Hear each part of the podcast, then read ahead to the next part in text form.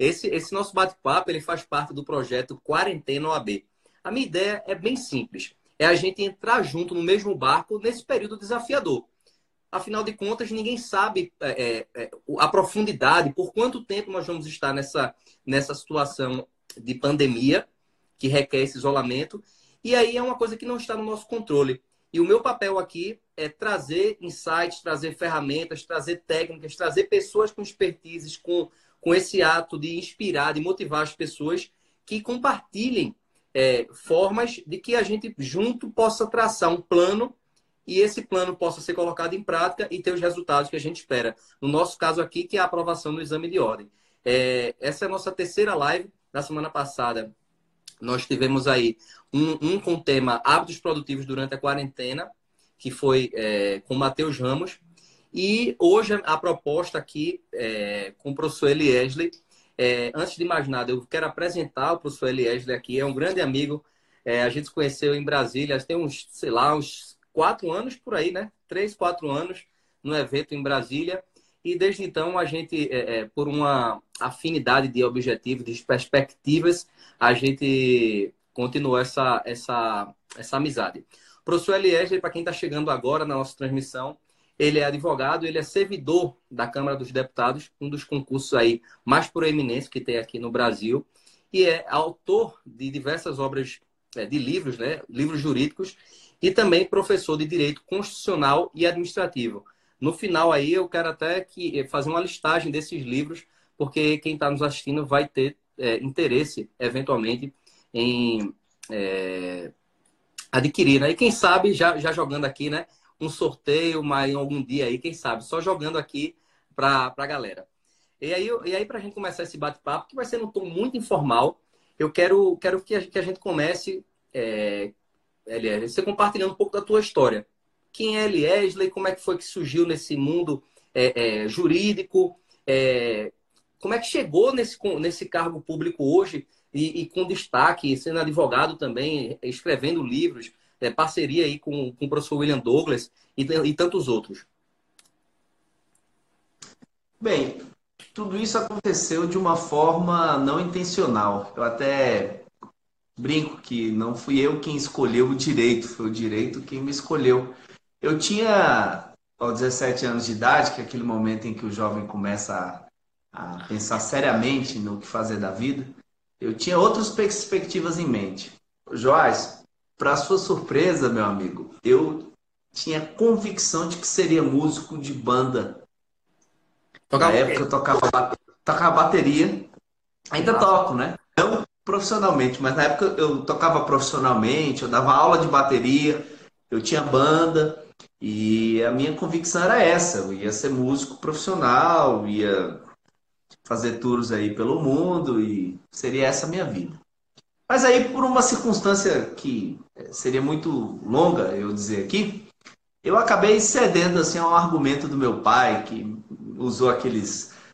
Sabe aqueles golpes baixos, emocionais, para dizer assim, rapaz, tu vai matar sua mãe de desgosto. Olha aí, tá doente desde que você vem aqui falando que esse negócio que vai ser músico. Investiu a vida toda em você no colégio, pagando caro, sacrificando, e aí agora você vem com essa ideia, faz assim, passa no concurso, qualquer, qualquer concurso, só passa no concurso. Você não precisa nem tomar posse, só passa. E aí depois que você passar, você fica livre para fazer o que você quiser da sua vida.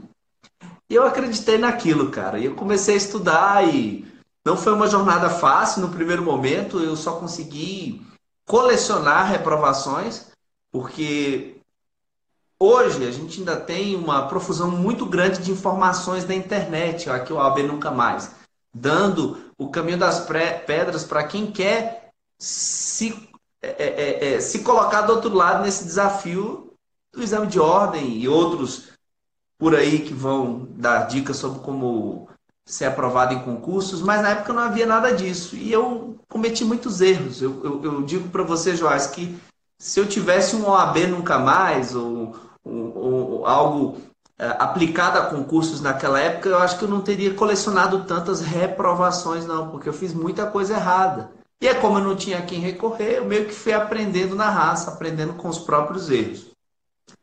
E aí, depois de ter sido reprovado em dez concursos, Eu até brinco, né? Porque na época eu tinha dezessete para dezoito anos e o último concurso era um de nível fundamental.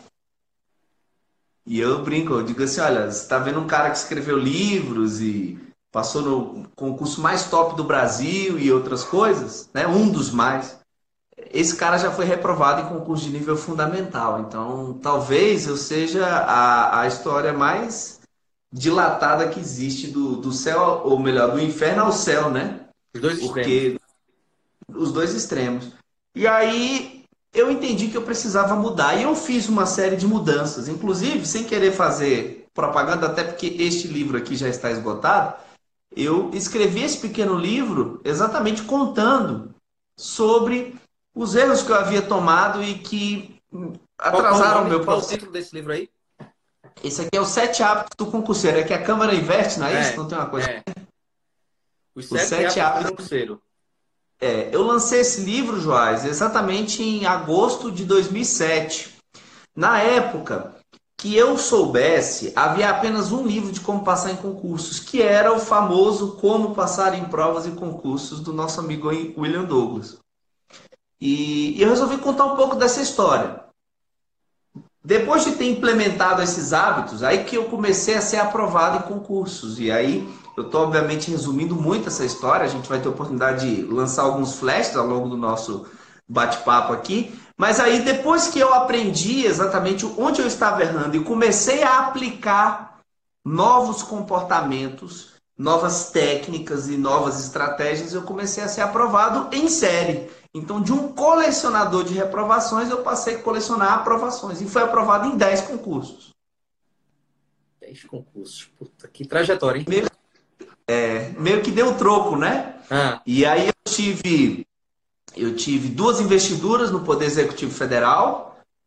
Uma investidura no Judiciário, onde eu fiquei mais tempo. Fiquei cinco anos. E... ou, eu quero dizer, mais tempo que no Executivo, né? E, por fim, o da Câmara dos Deputados. Parece que foi ontem, mas já são nove anos de Câmara.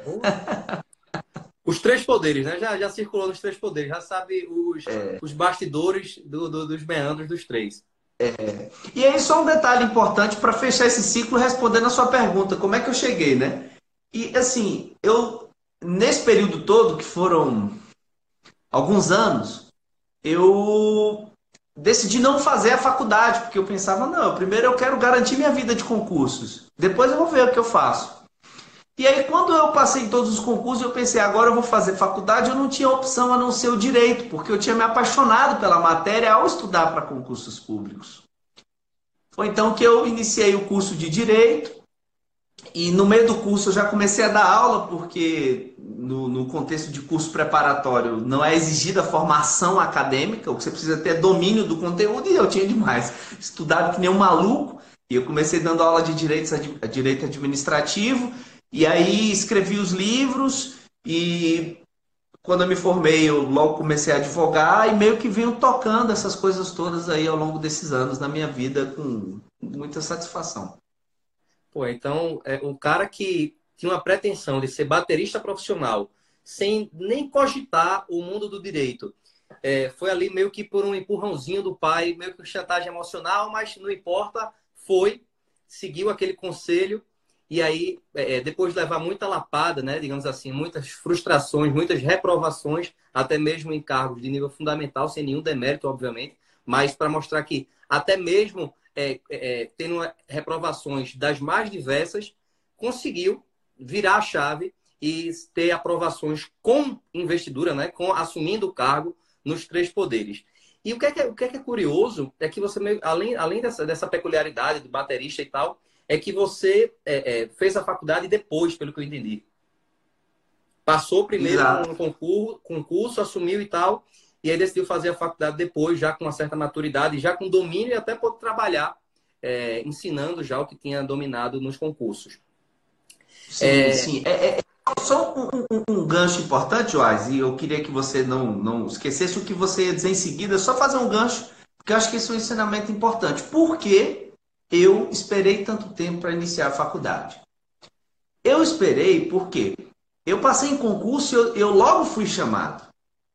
Então, as minhas primeiras aprovações, eu era concurseiro em tempo integral. Mas logo em seguida eu passei, depois daquelas reprovações, aí eu passei em concurso, comecei a trabalhar e eu tive que continuar trabalhando, é, aliás, tive que continuar estudando enquanto trabalhava. Então, para mim, era impossível encaixar uma faculdade no meu dia. Porque eu tinha passado em alguns concursos que eram interessantes, mas não eram os melhores concursos. Então, eu pensei, bem, eu não posso parar agora. E eu até me lembro de um episódio interessante. Eu vou dar isso aqui às pessoas que estão assistindo essa live como um elemento que eu considero fundamental na minha vida. Eu sabia onde eu queria chegar. Eu tinha certeza de que aquelas primeiras aprovações eram ótimas, eram para ser celebradas, mas aqueles órgãos nos quais eu havia sido aprovado no concurso e tomado posse não eram o meu lugar. E eu me lembro, na primeira ocasião, eu, fui, eu tomei posse como servidor efetivo do I B G E, e aí foram... É, escalaram a nossa turma para fazer um treinamento sobre um, uma determinada pesquisa que ia ser realizada dali a alguns meses em Caldas Novas, na cidade de Goiás, famosa por ter águas termais.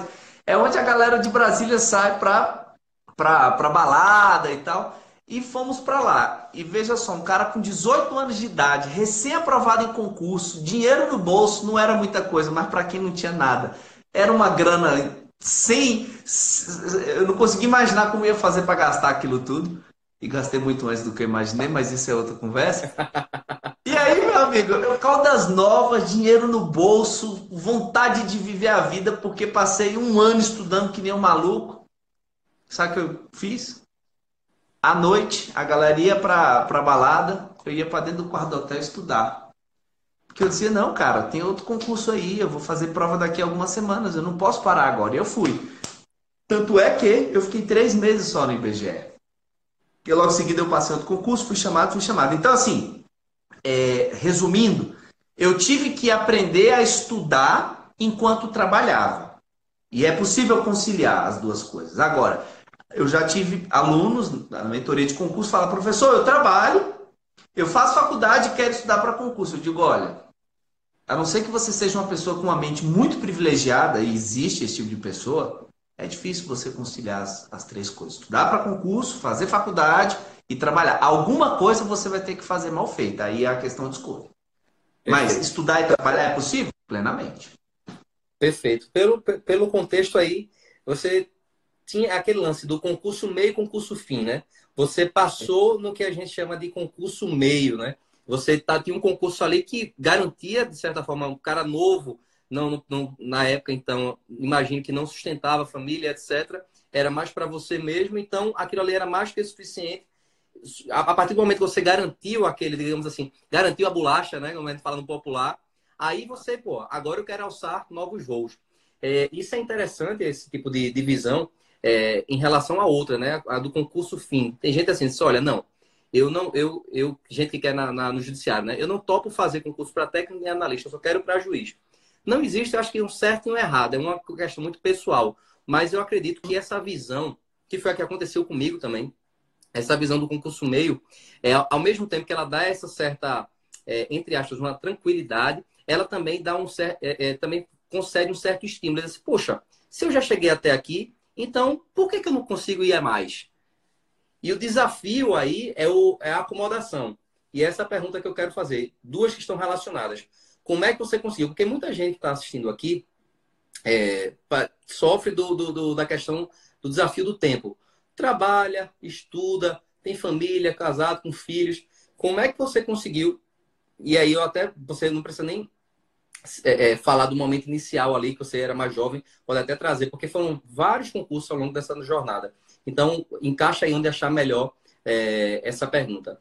Como é que você conseguia conciliar o estudo e o trabalho e também o lazer? Porque você falou aí, você ia, pra, você ia lá para Caldas, fazia lá sua farrinha do, do seu jeito, mas em dado momento você é, também dava uma estudada lá no hotel, pelo que eu entendi.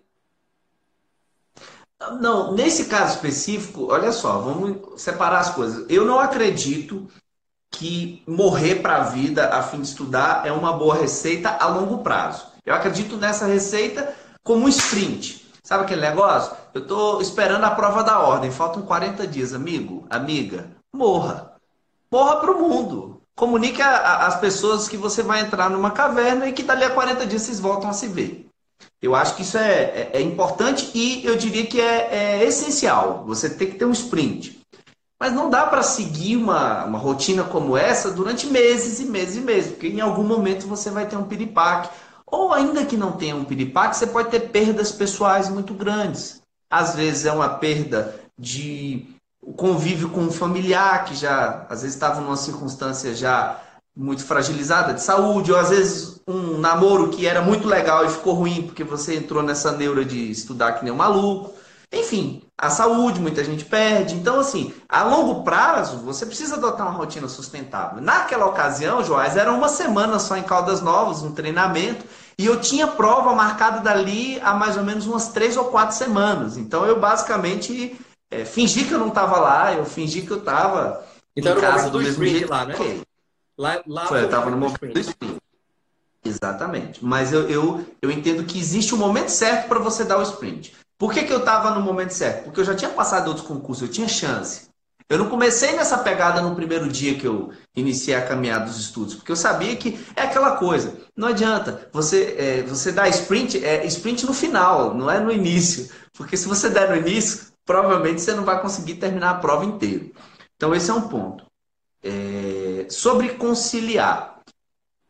É muito importante as pessoas entenderem que a todo momento a gente é convidado a fazer escolhas. Então, muitos dizem assim, Eliasley, eu trabalho e quero estudar, é possível? Claro!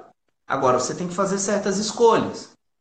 Porque assim, é, vai ser muito difícil você ser o funcionário exemplar, aquele cara que, que compra todas as brigas, que avoca para si todas as responsabilidades, aquele cara que madruga na empresa e assim estudar. Aí eu sempre digo, olha, você tem que fazer uma escolha muito sensata, em que você não pode se doar demais no seu trabalho, porque aí você não vai ter energia para dar nos estudos, mas também não pode se doar de menos, porque existe um acordo entre as partes. Com certeza, seu empregador, seja ele público ou privado, ele espera algo de você. E é importante que você atenda esse algo. Mas também não dá para você ir além. Porque eu digo isso porque eu tive uma pessoa na mentoria com essa, essa, esse dilema, Joás. Ele queria estudar para concurso, mas ao mesmo tempo ele não aceitava a possibilidade de não ser o cara mais top da empresa. Eu dizia, olha, dificilmente as duas coisas vão andar juntas, porque... Para ser mais top e se manter ali naquele lugar, você precisa dar um sacrifício extra. E esse sacrifício extra é exatamente o tempo que você deveria estar estudando. Então você precisa ter essa, essa lucidez para poder escolher, entendeu? Perfeito. Eu, eu, eu, falo, eu falo algo semelhante quando a gente está no T C C. Como conciliar o T C C e o exame de ordem? Tipo, pô, o T C C você tem que fazer o feijão com arroz. Não queira fazer o T C C do dez. Quanto é que é a nota para passar? É sete? É seis? Sei lá. Foca nisso, porque a diferença, se a nota é sete e você tirar dez, se você tirar sete vírgula um, passou do mesmo jeito. Agora, na O A B, se você, em vez de tirar quarenta, tirar trinta e nove, está fora. E a gente nunca vai saber quanto de energia que você dedicou para A que faltou em B. Nunca vai saber. É algo meio que até intangível, místico, o que seja, mas que é uma coisa extremamente verdadeira. A gente tem que saber gerir a nossa, a nossa bateria, a nossa energia. É, a, melhor, a melhor analogia, a mais clara, é você imaginar que a nossa energia é como uma bateria de celular. A gente acorda, digamos assim, com cem por cento, pelo menos na teoria, às vezes não dormiu bem e tal, beleza. Mas na teoria é cem por cento. E a partir do momento que a gente faz escolhas, como o professor Eliasley bem falou, aquilo ali vai drenando a nossa energia. E aí, se a gente vai ter o resultado que a gente quer ou não, muitas vezes não está. Se a gente gastou energia, tem gente assim, poxa, Joás, mas eu estudei tanto, eu estudei tanto, eu estudei tanto, por que, que eu não passo? Mas será que o fato de você estudar, ele sozinho, ele não significa nada? Tem que ter um estudo estratégico. Será que você estudou aquilo que de fato valia a pena? Essa é a grande questão, esse é o X da questão. Eu posso ter passado o dia todo, ou o dia todo dos meus estudos, sejam duas horas ou três horas que sejam, estudando coisas que são irrelevantes aos olhos do examinador. E é por isso que no O A B Nunca Mais a gente já direciona. Olha, não vai estudar tal coisa, não estuda tal coisa. No material tematizado já diz, olha, estuda isso, estuda aquilo, estuda aquilo. Vai guiando para o cara que, que está se sentindo perdido saber qual é o caminho certo e poder seguir aquele caminho certo. Sim. Eu até queria fazer um, um, um adendo aí, ô, ô, Joás, muito importante para o pessoal que está nos assistindo, que é a importância da estratégia de estudo. Porque estudar não é um ato isolado. Não basta eu simplesmente ser um bom estudante. Eu tenho que ser um estudante estratégico. Assim como que, se eu disser assim, para eu me tornar uma pessoa rica, basta eu ser um bom trabalhador? Não. É preciso que eu saiba trabalhar, porque às vezes eu vou trabalhar muito, vou trabalhar bem e não vou conseguir obter o reconhecimento que eu quero. E por que que eu digo isso? Porque eu tenho um exemplo muito próximo a mim, de um grande amigo, que eu, eu vou dizer, das pessoas que eu conheço, de olhar no olho e sentar para conversar, é o cara mais erudito que eu conheço. Meu amigo, é constrangedor você conversar com ele, porque raramente você vai tratar de um assunto que ele não tem uma enciclopédia para abrir diante de você. Não, eu vou contar aqui uma história para vocês saberem o nível desse cara, porque vale a pena, essa história eu acho ótima. A gente, ele era, durante um tempo, foi meu colega de trabalho, e a gente tava brincando, sei lá, porque a gente tinha lá um, um diretor que quando ele fazia umas reuniões de trabalho, ele começava a falar e ele não parava, era aqueles discursos prolongados e tal.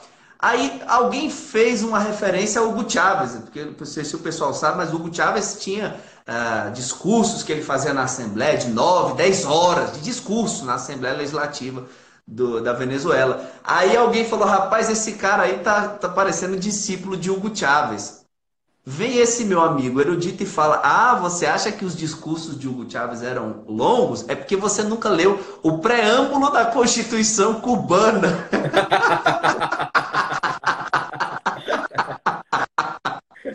Cara, todo mundo parou assim, incrédulo, como assim? Você já leu o preâmbulo da Constituição Cubana? Cara, incrivelmente ele leu. Ele falou, pô, sei lá, tem treze, dezessete páginas, eu não sei.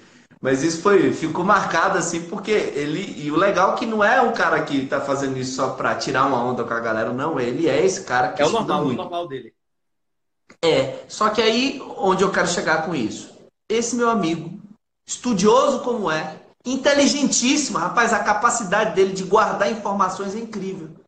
Mas não passa no concurso da magistratura que ele tanto deseja.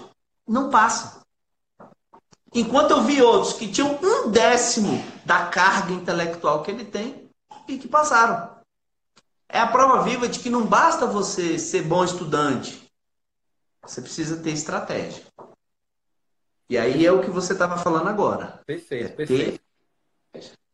É, aquele, aquele famoso caso também, a gente tem professor é, na faculdade, né, ou na pós, que seja... E às vezes o cara tem um título, é doutor, é P H D, é honoris causa, é tudo, mas o cara não sabe transmitir. Não é só saber, é saber transmitir, saber aplicar na hora da prova. Existem, existem essas, essas nuances que o aluno do O A B Nunca Mais ele está ciente disso. E até recebo feedbacks de pessoas que estão aqui assistindo aqui nosso bate-papo. Eu, eu desativei, tá, pessoal, os comentários um pouco, porque fica travando. Em dado momento eu vou abrir aqui para a gente interagir, para vocês colocarem... É, perguntas, professor Eliasley. Eu fiz aqui meio que um guia, um roteiro é, breve para ter uma linha nesse nosso bate-papo. E, a, e nessa sequência, é, é até um, uma, um retorno que eu recebi hoje no WhatsApp. Eu, eu anunciei, mandei aqui para os alunos do O A B Nunca Mais o convite para participar desse nosso bate-papo. E lá é, eu recebi uma, a seguinte pergunta.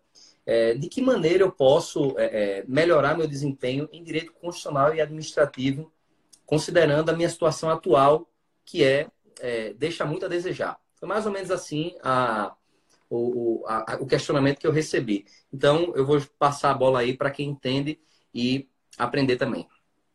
Maravilha. Bem, a primeira coisa é calibrar as horas de estudo.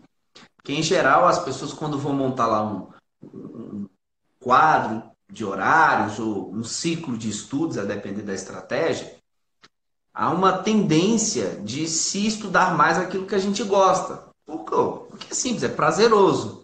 Quando você põe ali à sua frente um assunto que te dá, desperta interesse, que dá prazer, você estuda que o tempo não passa. E o contrário também é verdadeiro, né? Aquele assunto que você não tem afinidade, parece que as horas se arrastam enquanto você tenta estudar.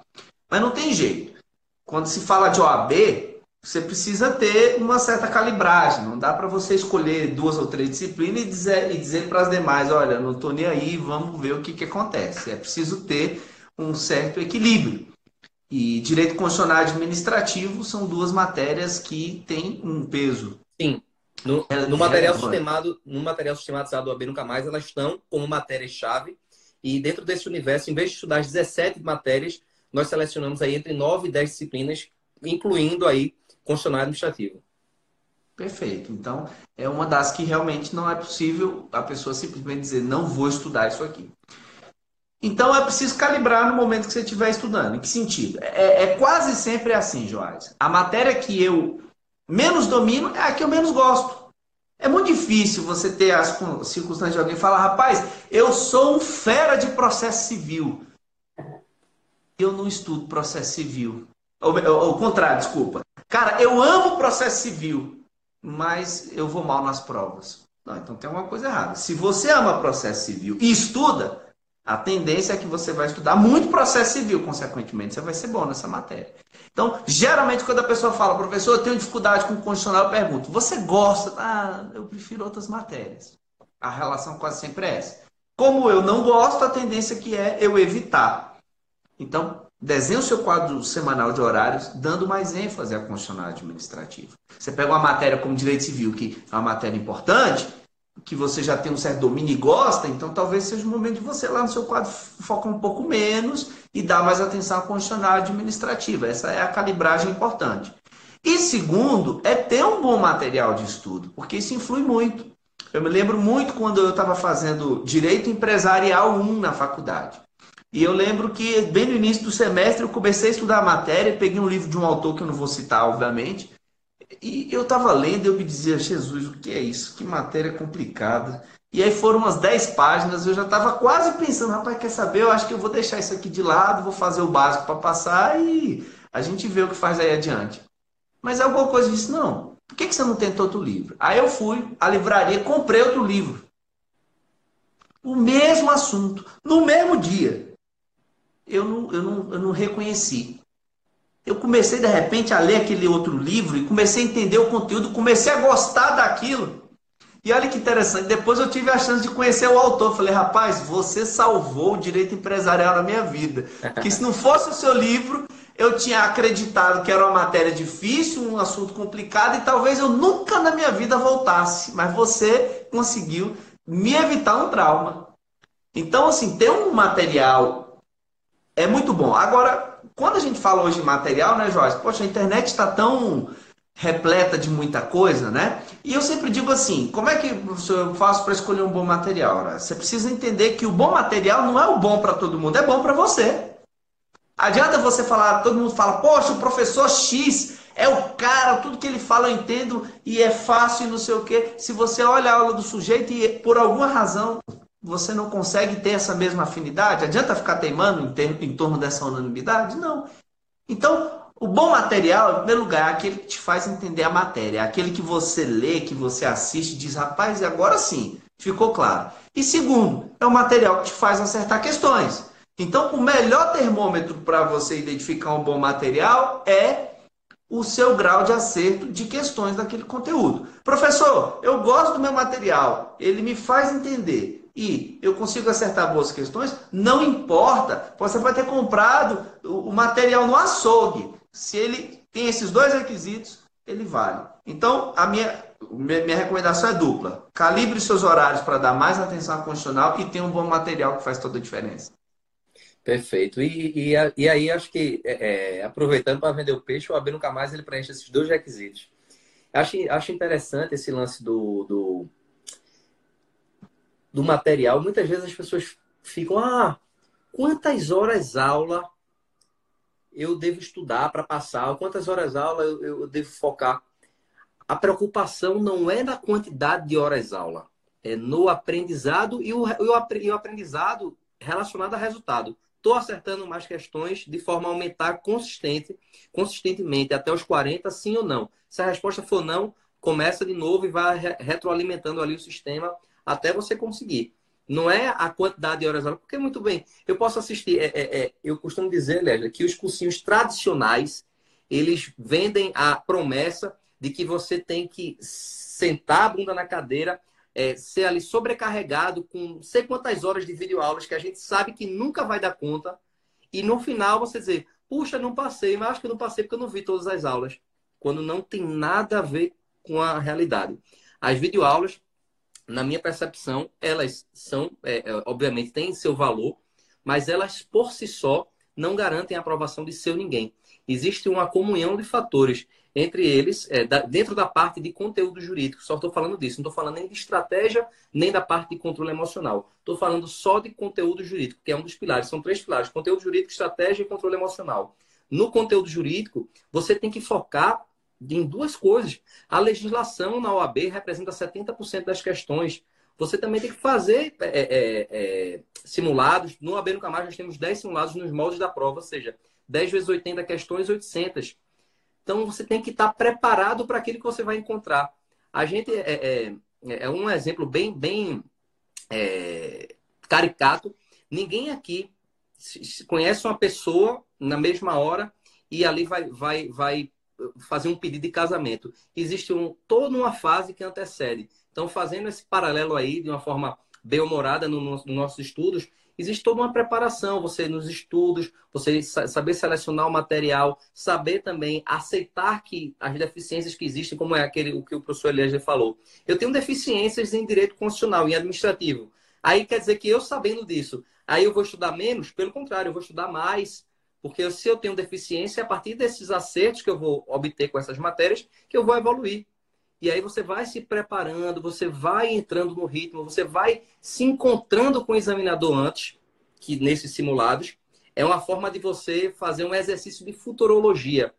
Quando eu faço um simulado, do O A B Nunca Mais, ou de outro que seja, eu estou ali me encontrando com o examinador, e ao final daquele encontro ele vai dizer, puxa, você ainda não está do jeito que eu espero. E aí você vai dizer, poxa, realmente eu não estou como eu gostaria. Então, a partir de agora, eu vou fazer uma análise quantitativa, ou seja, de oitenta questões eu acertei X, e qualitativa também, desse, desse mundo aqui de coisas. Onde é que tá, o paciente está na U T I? Existem matérias que talvez você tenha, é, esteja só com um leve arranhão, com ferimento, mas tem outras matérias que você talvez esteja na U T I. Então, essas matérias, você, quem está na U T I não se preocupa com um arranhão no joelho. Boa. É isso aí. Com certeza. E, e, e, e um, um dado muito importante é isso, é você saber observar o que as questões trazem. Eu, eu vou comentar duas coisas pegando o gancho da sua fala. A primeira é essa, é observar as questões. Porque tem gente, Joás, que vai fazer questões, é, simulados, e não observa que aquele não é um momento simples de exercício de sorte. A pessoa se depara com uma questão, ela não faz ideia da resposta, pensa, ah, pela lógica deve ser letra C. Por que que ela está treinando a sorte? Porque ela, se forem quatro alternativas, tem vinte e cinco por cento, se forem vinte por cento, de acertar. Aí se ela acertou, legal, sorte, né? Aí eu digo, olha, se o teu caso é testar a sorte, testa numa coisa que resolve a sua vida, chama-se Mega Sena. Ali, se você acertou, você resolve a sua vida. A O A B, infelizmente, não resolve a sua vida. Ela abre uma porta para muitas coisas que vão resolver, mas passar na O A B em si não vai produzir nenhum ganho permanente na sua vida, te dá mais uma ferramenta. Então, quando você está fazendo questões, o objetivo ali não é treinar a sorte, o objetivo é aferir conhecimento e mais, é identificar as lacunas que você ainda tem, é identificar onde você está deficiente, porque o estudo ele precisa ser feito assim. Uma vez que você conheceu o conteúdo, é como um city tour. E aí, as questões vão dizer, olha, ok, você já passou Pelos, pelos pontos que você ainda não está muito bem uh, uh, afiado em relação a esse conteúdo aqui, não. Então, observar as questões como um, um exatamente um exercício de futurologia no sentido, olha, a questão que eu erro hoje, descubro por que errei e incorporo aquele conteúdo, é a questão que não vai me pegar lá na frente, pelo contrário, é a questão que vai me fazer colocar o meu nome na lista dos aprovados. Importante, eu digo que é, o estudo estratégico de questões é fundamental. É como uma pessoa que está ali na academia em busca de um objetivo. Se ela não tiver o tempo todo fazendo a avaliação física, to, tirando medidas, acompanhando a evolução, ela não sabe para onde está indo. E, meu amigo, outra coisa que, que, que chamou muita atenção aí do que você falou sobre a O A B, é porque assim, muitas vezes as pessoas também, os alunos, usam as questões como um, uma espécie de mecanismo de autoflagelo. Por quê? Porque elas fazem as questões e dão um foco exagerado aos erros. Eu já vi aluno de mentoria meu consternado, a pessoa não tinha quem consolasse, mas o que é que foi, Joás? Rapaz, eu estava aqui, ó, dez questões, como é que eu errei essa aqui? Eu errei essa aqui, mas, peraí, deixa eu entender, então você acertou nove. Sim, pô, mas essa que eu errei, cara, olha que... Eu falei, meu amigo, você tá louco. Você acabou de me dizer, eu acertei noventa por cento e você tá preocupado com uma questão que você errou, isso tá te causando problema. Para com isso, rapaz. As questões, elas não podem servir como esse instrumento de você observar o que você errou e deixar com que aquilo se sobreponha ao que você acertou. É importante que você entenda isso. Porque caso contrário, a cada simulado você vai experimentar um sentimento de derrota. E cereja do bolo para quem está nos assistindo. Acredite, muito antes de você se achar o cara, você vai passar na O A B. Porque esse o cara, essa dimensão de perfeição... Eu, sinceramente, salvo para as pessoas que têm uma autoestima além do necessário, leia-se arrogância, esse perfeito nunca chega. Se você me perguntar hoje, Eliasley, lá quando você passou em dez concursos aí, chegou no décimo, fechou a tampa, você se sentia realmente apto? Sendo sincero, não.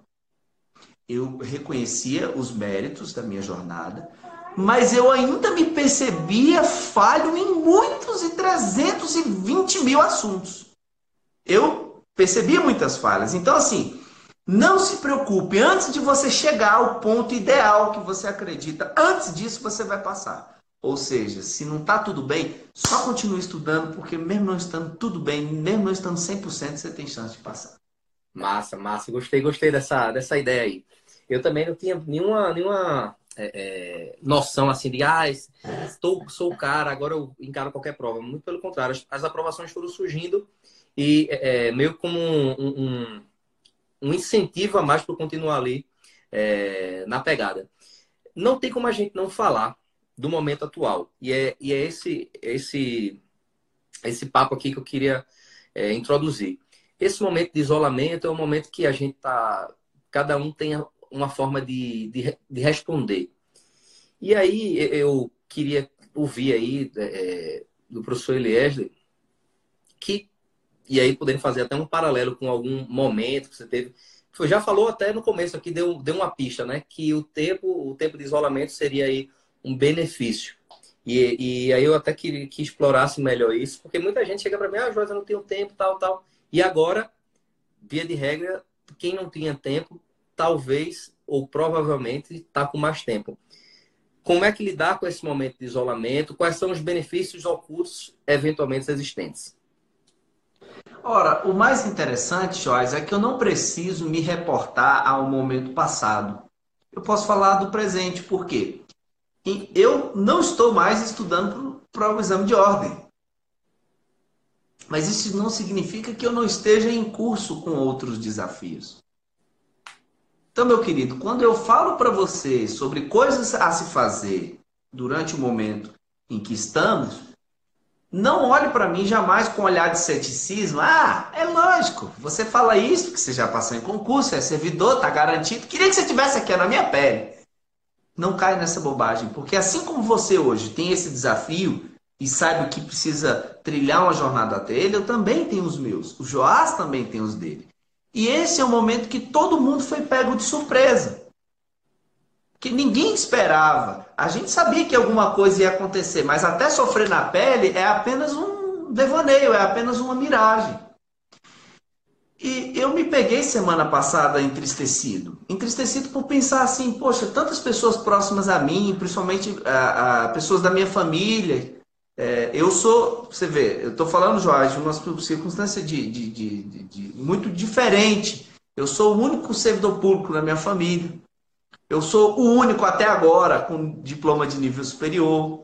Eu não carrego isso de berço. Isso aqui é, foi assim, uma inspiração divina, paterna, que me alcançou, mas isso não é tradição de família. A minha família é formada por trabalhadores e pessoas até muito bem-sucedidas no âmbito empresarial, mas pessoas que vão sentir os efeitos de tudo isso. E eu me peguei semana passada despertando assim, às quatro da madrugada, e Brasília não ajudou a gente nesse período, porque foi um período assim que a gente passou assim com quase seis dias nublado, amigo. Seis dias sem aparecer sol na janela. Então imagina, você isolado, só vendo notícia trágica, aquele tempo fechado. Meu amigo, você tem que ter um, um, uma blindagem emocional ótima para não sucumbir. E eu sucumbi, acordei às quatro da madruga com o coração aflito. E aquilo foi me gerando tanta tristeza, tanta angústia. Mas em algum momento eu tive o momento da presença. Que eu pensei, bem, peraí, ok, a situação é triste, é, é, a gente não sabe o que vem pela frente, o momento é de incertezas. Não podemos negar a realidade. Não confunda otimismo com negação da realidade. Otimismo não é dizer não à realidade, porque a realidade existe. Ninguém está dizendo ah, amanhã vamos acordar e vai estar tudo melhor que hoje. Não, a gente tem um período complicado, mas vamos lembrar de um filme. Um filme que é um clássico. Se você que está me assistindo ainda não teve a chance de assistir, você vai fazer isso a, ao concluir essa live. A primeira coisa que você vai fazer na sua vida é assistir ao filme A Vida é Bela, que é um grande clássico. Conta a história de judeus que foram para campos de concentração nazista, e dentre eles foi um pai com um filho, um garoto que devia ter oito, nove anos. Oi, você falou alguma coisa? Não, eu falei não, eu só vou falar aqui que abri o chat para perguntas, pode continuar. Ah, maravilha. E ele foi com o filhinho, e ele percebia que ele não podia dizer ao filho a verdadeira circunstância em que eles estavam. Então o que, que o pai fez? O pai criou uma narrativa uma narrativa lúdica para tentar manter o filho isolado. Enquanto ele ia para os trabalhos forçados, ele ficava isolado no alojamento, porque se o filho saísse debaixo daquele, daquelas camas de alojamento, ele podia ser pego pelos soldados nazistas e morto. Então ele criou toda uma narrativa para que o filho em um momento sofresse com aquilo e percebesse que, na verdade, eles estavam num jogo. E eu não vou dar mais spoilers, eu quero que quem não assistiu assista ao filme. E o que, que eu percebi? É que nós temos uma, uma espécie de uma criança interior, em que em algum momento a gente precisa, diante de uma circunstância adversa, desenvolver uma narrativa. Óbvio que não é uma narrativa como no filme, fantasiosa e real, mas uma narrativa no sentido, olha, poxa, eu já estou aqui. É possível sair? Não. Porque até para fora do país, se eu for, a chance é que eu vou encontrar um cenário pior ou, eventualmente, um pouco melhor do que eu já estou. Ou seja, não tem para onde fugir. Se não tem para onde fugir, vamos ressignificar. Foi o que eu fiz. Acordei, quando deu sete da manhã, eu, depois de muito pensar, falei, rapaz, quer saber? Vamos ressignificar tudo. O que, que eu pensei? Eu já estou aqui mesmo, não tem para onde correr. O que, que eu posso extrair de melhor? E eu comecei a listar tudo que eu podia ganhar com essa circunstância. E esse é o meu primeiro conselho para você nesse momento. Para de enxergar o cenário ruim. Para de enxergar o que pode dar errado. Para de enxergar as coisas que vão acontecer e que podem te atrapalhar. Foca o seguinte, já que você está nessa condição, o que, que você pode fazer? Vamos pensar em algumas hipóteses. Isolamento. Meus queridos, isolamento significa paz para estudar. Enquanto a maior parte do mundo vai estar assistindo T V, se intoxicando com notícias ruins, se deprimindo, você vai simplesmente deixar isso de lado e vai fazer o quê? Estudar. Nunca antes você vai ter ou teve tanto tempo disponível para estudar. Segunda coisa, Esse é o momento ideal para você fazer qualquer coisa grandiosa. Por quê? Porque é o momento em que as pessoas em geral estão numa vibe diferente. Óbvio que o exame de ordem não é um mecanismo concorrencial, como um concurso público. O que eu estou falando na narrativa de concurso se enquadra perfeitamente, porque enquanto muita gente está desanimada, quem resolver estudar e ir adiante vai ter esse ganho. Mas e aí? Talvez seja uma possibilidade para você que vai fazer o exame de ordem, mas que tem objetivo um concurso público adiante. Pensa nisso. Esse é o momento em que as pessoas estão descrentes. Então, enquanto eles estão descrentes, você vai estudar. Vai sair lá na frente para que você possa ter esse diferencial competitivo. Então, eu diria que três coisas que eu listei servem apenas como um começo de caminho para vocês pensarem. Há um tesouro escondido nessa situação. Quem vai enxergar esse tesouro? Quem for capaz de ignorar o que há de ruim. Porque, gente, eu quero desafiar vocês a pegar qualquer site de notícias desses grandes sites que você, na primeira página, não possa pegar dez notícias ruins sobre o coronavírus. O foco geral é esse. Quem for capaz de sair disso e observar, mas peraí, já que eu estou aqui, o que eu posso extrair dessa situação? Quais são as vantagens? Eu, pessoalmente, extraí várias. E você? Quais são as suas? Excelente, excelente. Uma, uma aula aí, viu? Muito, muito bom. E acrescentar ao, ao que Eliasley falou, que nós tivemos hoje uma notícia, um comunicado oficial da, da coordenação do exame de ordem. Foi decidido que está suspenso o cronograma do trigésimo segundo exame, que estava previsto para a primeira fase em junho, e está também suspenso o subsequente, que ia acontecer só no final do ano, até ver a situação aí do, dessa pandemia. Significa o que isso, na prática? Tempo. Tempo mais do que suficiente para você estudar, para você colocar... É, ah, eu não estou conseguindo estudar tão bem quanto nas condições normais. Mas alguma coisa é melhor do que nada. Ficar parado é que não é a solução. Eu posso até admitir que em um dia esteja meio borocochô, jururu, com qual nome que você usa, para baixo. Pode até se admitir isso. Todo mundo aqui é, é, é ser humano e tem dias e dias. Mas que isso não seja uma constante, que isso não seja uma regra. E aí, é, é, quero... É, finalizar esse bate-papo é, com o professor Eliasley, dando a oportunidade aí de quem eventualmente queira fazer uma pergunta. Eu fiz aqui uma pergunta perguntando o que a galera estava achando do bate-papo. É, tem várias respostas, muito bacana, parabéns, muito top, é, sinais com a mão de, de, de cumprimento. É, quero deixar o professor Eliasley à vontade aí para fechar essa nossa transmissão. Se eventualmente aparecer alguma pergunta, é... a gente responde. Mas caso não apareça, aí você faz o fechamento aí da forma como achar melhor. Acho que apareceu aqui. Deixa eu ver aqui uma, um comentário. Continuo trabalhando, sou grata por isso. Minhas condições são ótimas, são muito, sou muito grata. Desanimei esses dias com os estudos, mergulhado nas notícias tristes e, e com o nosso planeta.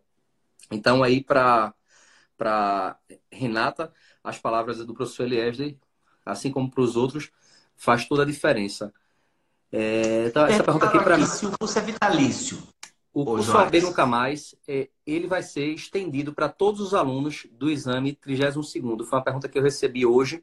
Então, você que está considerando é, se inscrever no O A B Nunca Mais, pode ficar tranquilo. Situações excepcionais devem ter um tratamento especial e é isso que a gente está fazendo. Sem qualquer custo adicional, os alunos vão ter o acesso estendido por quanto tempo for necessário nessa situação de pandemia. Significa uma enorme vantagem. Eu diria que nunca, nunca em toda a história do, desses quatro anos do O A B Nunca Mais, nós tivemos uma preparação tão extensa.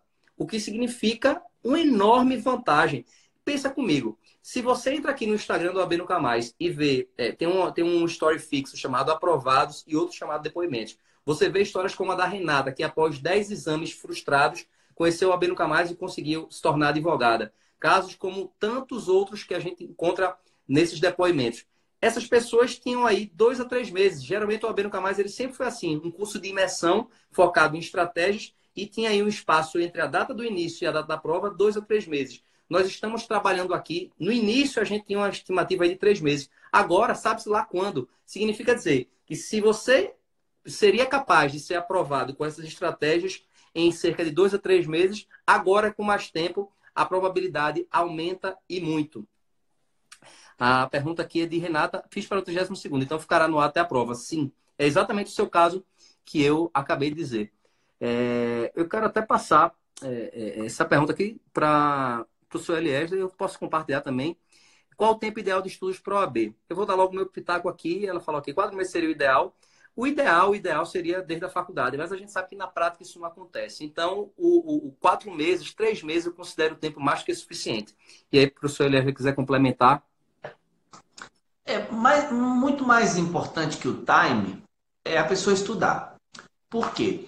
Porque ninguém nasce com uma etiqueta que diz assim, você vai demorar X meses para passar no concurso da O A B, você vai demorar X meses para passar no concurso público, ou no exame de ordem. Você não tem essa pré-definição. Então, há pessoas que vão passar logo de cara, outras não. E isso é algo que é muito pessoal, depende de muitas circunstâncias. Às vezes a pessoa vem muitíssimo bem preparada, três dias antes da prova, ela tem um episódio ruim, uma circunstância muito estressante, isso acaba a prejudicando no dia da prova, então é muito relativo. Eu diria assim, que como há uma previsão do exame de ordem periódica, o importante é você sempre pensar no próximo, sempre focar no próximo.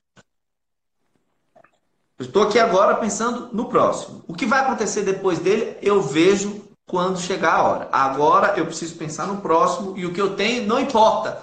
Se eu... Ah, eu, eu vou, vou, vou demorar quanto tempo, eu acho que eu vou demorar. Não importa. Eu vou sempre pensar no próximo exame. No próximo exame. Tá? Tem um monte de pergunta aí, Joás.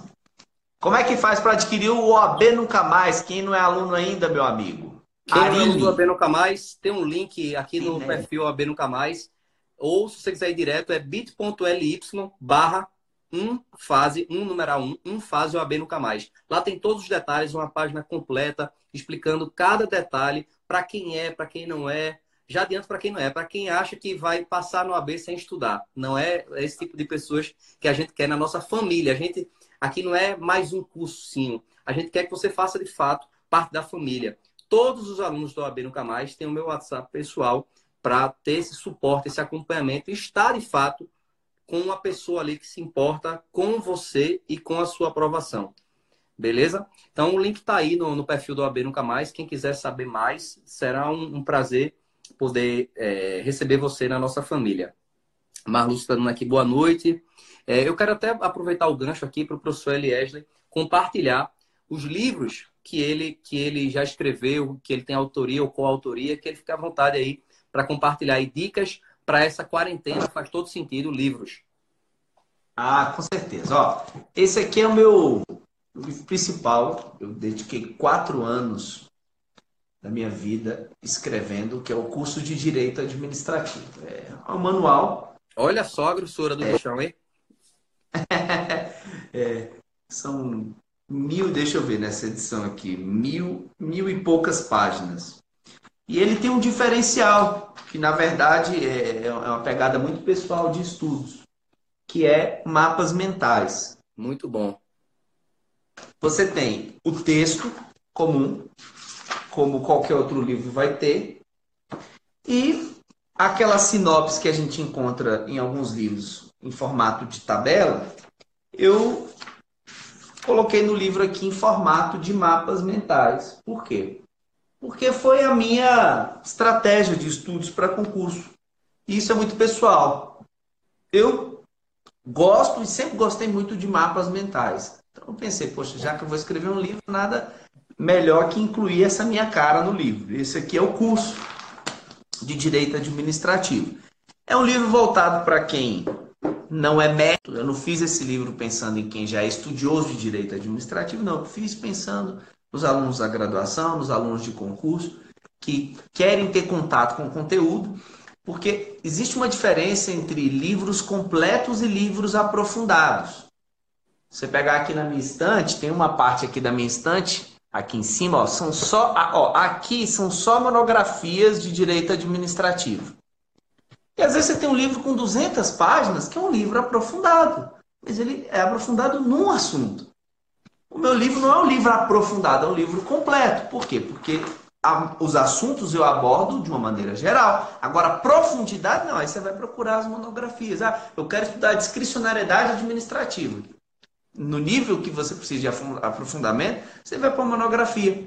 Mas isso não é cobrado em prova. O que eu estou preocupado aqui é exatamente com o que é cobrado em prova. Nessa mesma pegada de um livro completo, mas sem ser aprofundado além do necessário, é esse da Lei oitocentos e doze, que é a lei que rege o servidor público federal. Da mesma forma que no curso de Direito Administrativo, eu adotei essa pegada da Lei oito mil cento e doze. Ajuda aí esse material esse... mental aí para revisar? Rapaz, isso aqui é porque você, na semana da prova, não tem mais condição de pegar esse livro e ficar Sim. relendo, tentando catar no texto. Vai só no mapa. Aqui são duzentos mapas e aqui são cinquenta mapas. Então... é perfeito para fazer revisão. Ah, olha aqui, o João Batista tem dificuldade para memorizar certas matérias como constitucional. Você tem alguma dica ou curso para indicar? João Batista, depende muito do que é que você está com dificuldade para memorizar. Porque existem dois tipos de conhecimento. Existe o conhecimento lógico, que é aquele que depende de compreensão. Por exemplo, quando você estuda lá, teoria geral dos direitos fundamentais, que você vai identificar que os direitos fundamentais são relativos, que os direitos fundamentais não guardam relação de hierarquia entre si. Quando você vai estudando aquela teoria geral, ali você tem um conjunto de informações para memorizar. Mas não é um decoreba, é uma compreensão. Você tem que entender o funcionamento. Então, assim, se você tem dificuldade de memorizar essas coisas, aí, meu amigo, o que você precisa é de um material melhor do que o que você está estudando hoje. Beleza? Agora, não, professor, não é esse o meu problema. Eu tenho dificuldade com aquelas coisas que eu estudo, eu entendo, mas parece que nunca entra na minha cabeça. Tipo, competências dos entes federativos, competência legislativa da União, aí vem lá o rol. Eu, por mais que eu estude isso, dali duas, três semanas eu não lembro mais. Aí, para esse tipo de conhecimento, que não é um conhecimento que dependa muito de lógica, que é um conhecimento que exige mais realmente de capacidade de reter informação, no popular decoreba, para isso existem técnicas de memorização. Joás, como é que você trabalha isso no O A B Nunca Mais? Fala aí para o João Batista. João Batista, é, é, salvo engano, ele é aluno do O A B Nunca Mais. É, penso, João Batista, o nome é familiar. É, lá dentro do O A B Nunca Mais, tem um, do portal da aprovação, como a gente chama o portal do aluno, tem aulas específicas sobre técnicas e estratégias de estudo. Entre elas, a revisão sistemática, que é aquele velho, o popular conhecimento que se, que se aplica à repetição é a mãe do aprendizado. Então, a gente entende que a, a revisão sistemática, se você pega, é, como a gente estava dizendo, memorização, não existe uma receita única de bolo. Dentro do O A B Nunca Mais, a gente utiliza algumas ferramentas, entre elas a questão da revisão sistemática, você rever aquilo ali periodicamente, seja a competência da União, você está lá na legislação esquematizada, a gente dividiu a Constituição, por exemplo, para você estudar em quinze dias, então você fazendo ali sem sobrecarga, que é importante que se diga, um dos grandes desafios da leitura da legislação é justamente que é uma coisa monótona, é uma coisa que a gente superestima, acha que nunca vai conseguir, e quando você consegue enxergar como uma tarefa em pequenas etapas, a Constituição inteira em quinze dias, você se sente mais confiante de conseguir dar esse primeiro passo. Então, por, por exemplo, lá no O A B Nunca Mais, o primeiro dia, artigo primeiro ao quarto, o segundo dia, artigo quinto, e por aí vai. Então, dentro dessas ferramentas, revisão sistemática, a parte de saber resumir, a parte de saber fazer um caderno de questões para você poder é, ver. Por exemplo, quando você erra a questão, eu gosto de dizer que a gente leva um, é como se tivesse botado o dedo na tomada e leva um choque. Então, para você evitar levar esse choque mais de uma vez, é importante você ter um caderno de questões para que você, periodicamente, dê uma olhada naquilo ali para que você não seja pego em outra questão sobre o mesmo assunto. Não caia naquele mesmo erro que você incorreu na primeira vez. É, a gente tá, a gente tá falando do nosso bate-papo sobre os livros. E quem quiser mandar uma pergunta aí, fica à vontade que nós estamos aqui na reta final desse nosso bate-papo. Pode falar mais aí, é, Eliasley, sobre os livros. Já tinha falado sobre o direito administrativo, tinha falado sobre o do, do sete, sete, sete características ou hábitos. Sete hábitos. hábitos. É, os sete hábitos é um, é um pocketbook, né? É um livro para se ler numa sentada só. É, e o que eu digo que isso aqui é a síntese do que eu fiz para estudar para concursos. Foi um livro que eu fiz sem consulta, eu não saí fazendo pesquisa, porque eu, eu dizia, olha, eu quero só encaminhar as pessoas na minha estrada. Não significa que o jeito que eu estudei seja o único a dar certo. Mas eu queria registrar e, e, e graças a Deus, consegui, fui vitorioso nessa tentativa, a minha experiência como alguém que reprovou e depois passou em vários concursos públicos. Os livros estão disponíveis na Amazon, então é só digitar meu nome na Amazon. Para quem tiver interesse, eles vão estar lá disponíveis. E aí, Joás, fica aí também no ar a proposta. Se durante a semana aí você quiser fazer algum sorteio, eu já deixo aqui disponível. A gente só vai precisar ter um pouquinho de paciência aí com relação à logística de entrega, mas a proposta. Temos uma pergunta, né? Sim, sim. É, maravilha. Antes de responder essa pergunta, já vou dizer aqui que topo sim esse sorteio e a gente vai ver a questão de logística mesmo, logística e estrutura do sorteio, como é que a gente faria um critério que fosse legal para, enfim, a operacionalização da coisa, propriamente dita. Beleza? Perfeito. É, e vamos aí. Essa responder. É a tua. É, é possível estudar revisando provas com auxílio do V A D? Para quem não pode investir em, outro, em muitos outros recursos. Preciso de ajuda nesse sentido, pois não sei como iniciar os estudos para passar na O A B.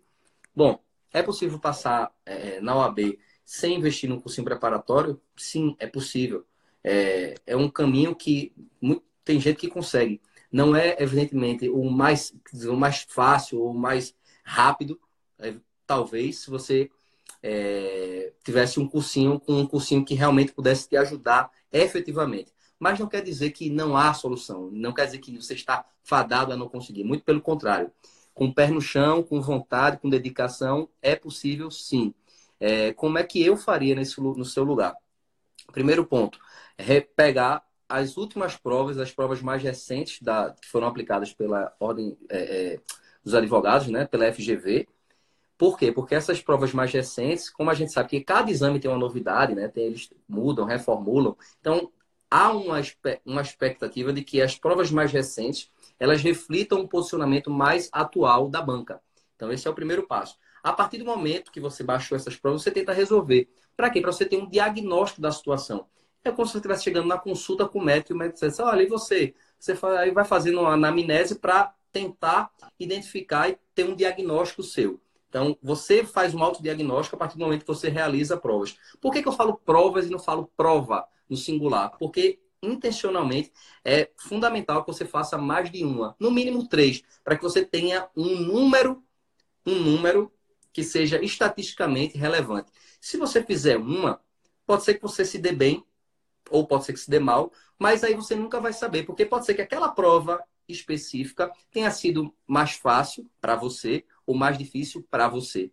Então, quando você pega uma média de três provas ou de cinco provas, a situação já muda.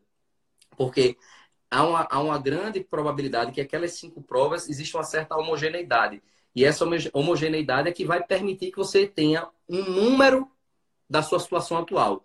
Ah, eu acertei na média de cinco provas da O A B, trinta e dois pontos. Então, eu já sei qual é, já sei, é, é como se fosse assim, eu vou entrar no rio e agora eu sei a profundidade desse rio. Agora eu vou buscar ferramentas para que eu possa entrar nesse rio de forma segura e poder fazer esse caminho que eu quero até o outro lado, vamos supor, do rio, da outra margem do rio. Feito isso, tendo esse diagnóstico, você vai buscar o quê? De, de, de alicerces que estão disponíveis na internet. Entre eles, a legislação, que tem um site do Planalto, que você pode acessar, e aí você associa essa leitura da legislação sempre com questões e, se possível, você é, assistir, quiser complementar com videoaulas, tem muita coisa disponível no YouTube. O trabalho, é lógico, tem, também tem que dar acesso, quer dizer, dizer aqui a verdade, que no YouTube existem coisas que não são, podem estar desatualizadas, ou podem estar incompletas, ou podem estar fragmentadas. Você assiste um pedaço de uma aula de mandado de segurança e não consegue assistir o complemento, porque não sei o quê. Então, existem esses desafios, mas isso não quer dizer que seja impossível. Acho que o professor Eliasley é, compartilha aí de uma, de, dessa, desse pensamento. Com certeza. Eu digo assim, se você quer ir de Recife a João Pessoa de carro, você vai chegar num determinado tempo. Se você fizer o mesmo trajeto de helicóptero, você vai chegar antes. É discutível que, não havendo nenhuma força externa, você vai chegar em ambas as hipóteses? Sim. Mas com o helicóptero você vai chegar mais rápido. E é exatamente o que você está falando aí. A análise é, com instrumentos e ferramentas que você tem no O A B Nunca Mais, você chega mais rápido. Não quer dizer que sem você não vai chegar. Vai chegar, vai demorar um pouquinho mais. A Perfeito. Tendência é essa. Porque, óbvio, a gente está falando do que acontece em regra, né? Perfeito. Professor Eliasley, quero finalizar essa, essa, esse nosso bate-papo aqui agradecendo essa nossa live três da, da Quarentena O A B e deixar aí é, você fazer esse fechamento da maneira que achar conveniente. Tamo junto. Brigadão. Meu amigo, vou pegar o gancho de uma coisa que a Renata disse, que ela em algum momento teve dificuldade de manter o ritmo de estudos por conta das notícias. E o que eu quero dizer para vocês é, tudo que a gente coloca na nossa mente, nossos inputs, produz algum tipo de reflexo interno. Então, se a gente bombardeia a mente com notícias, noventa e nove por cento delas trágicas, o nosso corpo vai refletir esse estado negativo. E eu não conheço ninguém que, desmotivado, entristecido, angustiado, deprimido, consiga estudar de forma satisfatória. Então, sabendo disso, o que é que nós temos que fazer? Controlar os inputs. E algo que já é bastante difundido aí entre esses grandes mestres do desenvolvimento pessoal é o conceito da ignorância seletiva. Veja bem, hoje nós, e eu digo isso de uma forma geral, estamos muito bem informados sobre o coronavírus. Nós já sabemos como prevenir, nós já sabemos como evitar, nós sabemos mais ou menos como ele se comporta, nós sabemos o que já aconteceu em vários lugares do mundo, como está acontecendo no Brasil. E a verdade é, não há na, nenhuma nova informação que precisamos para voltar a tocar as nossas vidas. Então, vamos pensar de forma pragmática. As autoridades de saúde estão trabalhando vinte e quatro horas para dar uma solução ao assunto. Responsabilidade delas. Minha responsabilidade é me prevenir. Estou me prevenindo? Estou. Não quero mais saber desse assunto. Eu, Eliasley, tenho me poupado acessar sites de notícia, porque eu percebi que quanto mais eu me envolvo, parece que uma notícia puxa outra, puxa outra, e eu vou dando tempo, e não só tempo, energia, porque à medida que eu me aprofundo das notícias, eu tendo a ficar mais angustiado, mais pessimista. Então, desenvolvo o conceito de ignorância seletiva. Hoje você não precisa de nenhuma informação relativa ao coronavírus, porque você já tem todas. O que você precisa agora é aproveitar o seu tempo lutando pela sua vida. Porque, convenhamos, para grande parte das pessoas vai ser apenas um momento ruim do ponto de vista econômico, mas a maioria, mas a grande maioria não vai ter problema algum de saúde. Se não vai, minha querida, meu querido, tira seu foco nisso, vai estudar. Deixa para o Mandetta cuidar do Ministério da Saúde enquanto você cuida do Ministério da sua vida. Esse é o meu conselho. Maravilha. Tenho mais nada a acrescentar aí. Preciso foi uma aula. Só agradecer.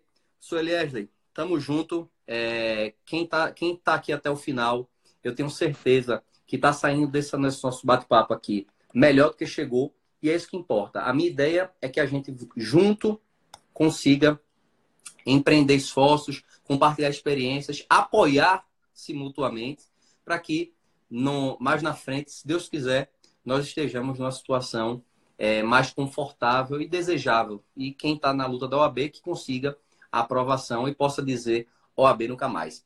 Grande abraço, meu amigo. Tamo junto. Valeu, galera. Quem tiver alguma dúvida que eventualmente passou despercebida aqui, quem tem o aluno O A B Nunca Mais tem meu WhatsApp, é só mandar lá. Beleza? E quem não é, pode mandar aqui um direct no Instagram. Abração. Valeu!